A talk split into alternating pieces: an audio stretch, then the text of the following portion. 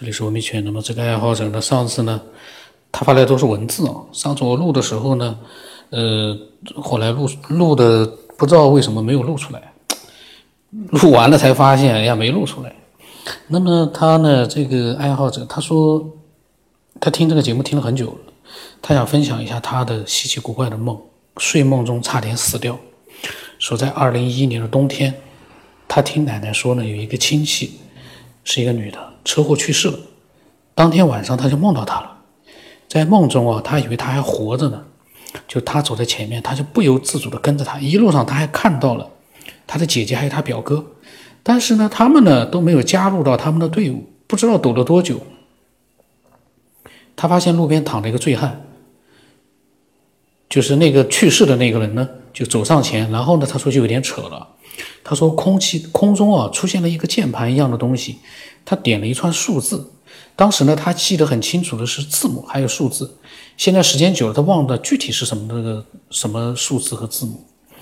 然后他说醉汉呢也加入了他们队伍，说醉汉走在中间，他走在最后面。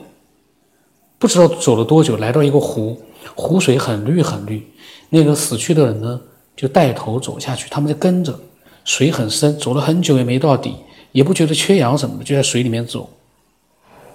走了很久之后，很久之后呢，他听到一个声音在很小声的叫他的名字，他呢还是往下走，然后那个叫他的声音越来越大，他就回头看了一眼，就是这一眼呢，他就醒过来了，原来是他妈妈在床边叫他。他说叫他很久都没叫醒，他看了一下手机是下午3点，他呢是头天晚上11点钟睡的，睡了一天。当时他冷汗就下来了，原来睡梦中的那个人啊，带着他们走路的那个人是个死人。不过说他说要不是他妈妈叫醒他，他肯定醒不过来了。这件事情他说对谁都没有讲过，但是不论过多久他都记得这个梦。他不知道别人有没有这种经历，但他呢确实经历了一次，惊心痛魄，庆幸又愤怒，因为差点呢就这么不明不白的死了。他跟他呢无冤无仇的，这个呢是挺可怕的。不过如果他妈妈不叫他的话，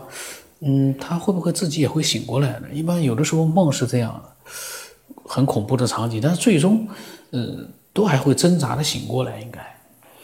应该不会是做个梦就会出现什么意外的吧。那么他说还有一个梦不知道是什么意思，就睡梦中呢，他的小拇指他的手上的拇指和食指呢会 捏住一个像针一样细小的东西，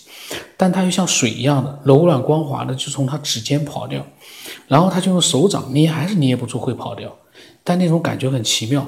醒来呢还会回味，觉得心里挺舒服的。在他的印象当中，这个梦做了3次。他对梦记忆力记得很好啊。他说还有一个梦是关于他爷爷，他爷爷在2009年过世，那个时候呢他在外省求学，没有见到他最后一面，这是一个最大的遗憾。这个以后呢5年里面平均每年会梦到他3到5次。有一次做梦竟然穿越了，梦到他躺到病床上，他及时赶到了，还说了几句话，然后呢他和他爷爷都哭了，醒来的时候还有眼泪。最后一次梦见是几年前，在睡梦当中他很清醒的意识到他已经不在这个世界上了。一般梦见去世的人往往在梦里不会意识到他去世了，但是那一次呢他很清醒的意识到了他是在做梦，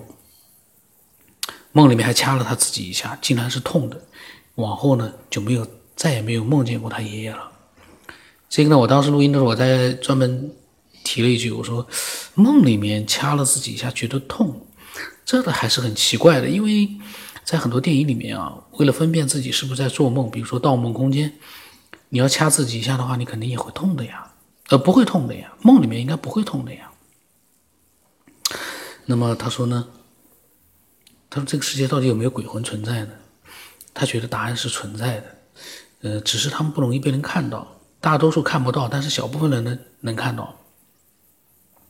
他说小的时候呢体弱多病，经常感冒去医院。他大概六岁的时候，有一天奶奶在外面晾衣服，他一个人去了厨房很黑，推开门的一瞬间啊，看见厨房的这个灶台边上立着一个绿色的人，应该是绿色的人影，身高大概有2米左右，显得十分高大。他呢就看着那个绿色的人，他也觉得这个绿色的人在盯着他，那一瞬间他愣住了，对视了几秒之后呢，然后他听见狗铃铛的声音，他们家养的狗啊跑进来对着那个影子一阵狂叫，他就消失了。很多年过去了，有的时候他也在想，那可能只是他的幻觉，但是如果它不存在，为什么狗会对他叫呢？这个倒是很有意思的。那么他呢分享了故事，还挺有意思的。具体的就是说，就像他说的，他自己都不知道是梦还是幻觉的话，我们从听他的这个经历的听众来说呢，我们就更加没有办法分辨了。我们只能是做一个假设，就如果说真的是有那个绿色的人影，那还挺可怕的。它是什么呢？就说明我们分享的这个故事的这个虚渊玄，它是有一个特殊的视觉能力的，因为它能看到我们看不到的东西。也是挺可怕的一个特别的人。那么欢迎更多的人分享自己的经历吧。这个爱好者的经历呢，如果说你也有，你可以把它分享过来。我的微信号码是 BRY38+38， 微信名字呢是9天以后。那么今天呢就到这里吧。